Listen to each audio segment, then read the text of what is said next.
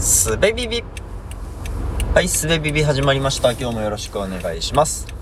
えっ、と、いくつか前のエピソードで、わからないことを歓迎するみたいな話をしたと思うんですけど、今日もその、それについての話をしようと思います。えっ、と、一つはですね、その、わからないということについてなんですけど、僕が考えたいわからないというものは、えー、わかるの対義語としてのわからないではなくて、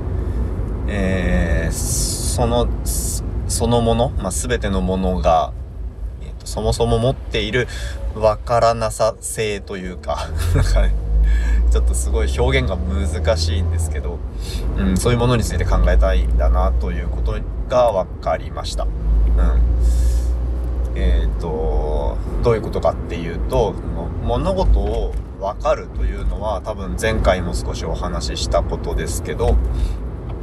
えー、なんかあるものの性質とか、うん、解釈とかを、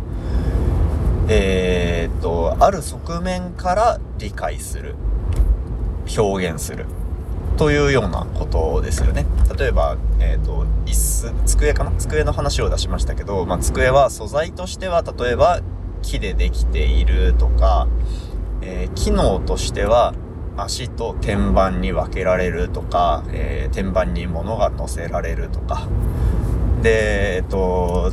何でしょうね。使われ方としては、その上でご飯を食べるとか、えー、物を書くとか、パソコンを載せる仕事をするとかね。あとはなんかね、歴史的文化的な分かり方というのもあるでしょう。まあ、いろいろね、あらゆる側面から机というものについて分かることはできるわけだけども、えー、それって、うんと、分かる方法で理解している。で、その方法が無数にあるという構図だと思うんですよね。だから、なんか言い方を変えると、机というものそのものについて表現することっていうのは、分かる方法では、分かるという方法ではできないのではないかというのが一つ仮説ですね。うん。だから、えっと、言葉の上で言うと、机というものは、机ではない全てのものではないものっていうような、えっ、ー、と、言い方をされますけど、これ、あの、すみません、詳しく、聞きかじりの知識ですが、ソシュールが言ってたんですかね。うん。えー、言葉には恣意性があるよとか、えー、なんでしょうね。ちょっと沼、沼だ。わかんないこと喋ろうとして沼にはまった。えっ、ー、と、今のは忘れてください。だから机というのは机ではないものという表現しか、えー、根本的にはできないのであるみたいな話ですね、多分ね。うん。だから、その、わかる、んと、分かっていく方法をいくら積み重ねても、そのものについて本当に分かった状態というのにはならないのではないかと。で、これを僕は、えっと、分かるではない言葉として知るっていうのを仮に置いてますけど、まあ、机について知るということは、分かるを積み重ねても、どうにもたどり着けなそうな気がするぞと。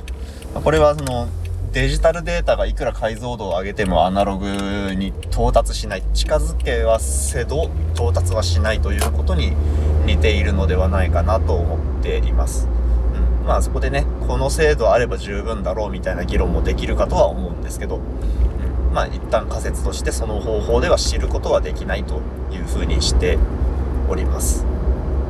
うん。というようなことを考えましたよという話と、あとね、もう一つと、分かってきたこととして、あのー、分からなさについて考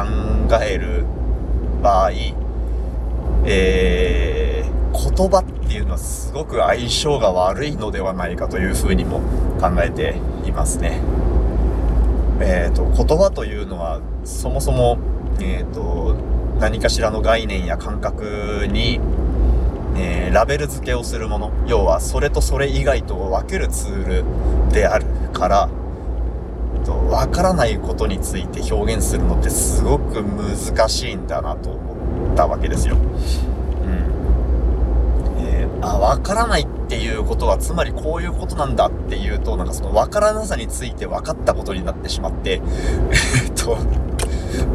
わからない、分けない方法、わからない方法で、えー、理解をしたいのに、そのわからないについて分かるっていうのはどういうことなんだ？それは、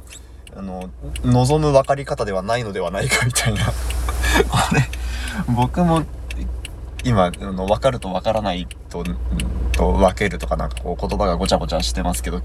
ね、聞きながら全然分かんないですよね。うん。なんか、でも、その、と一つ、なんとなく思っているのは、この、えっ、ー、と、今僕が並べ立てている、自分でもわけわかんないって言っている、と、言葉とか主張の羅列を、えー、受け取って、なんか、わかんないけど、なんとなく言ってることわかるぞみたいな状態。そしてそれを、えー、まあ、歓迎するという言い方をしましたけど、まあ、それで良いのだと。うん。それ、えー、それが一番良い分かり方なのだ、みたいな、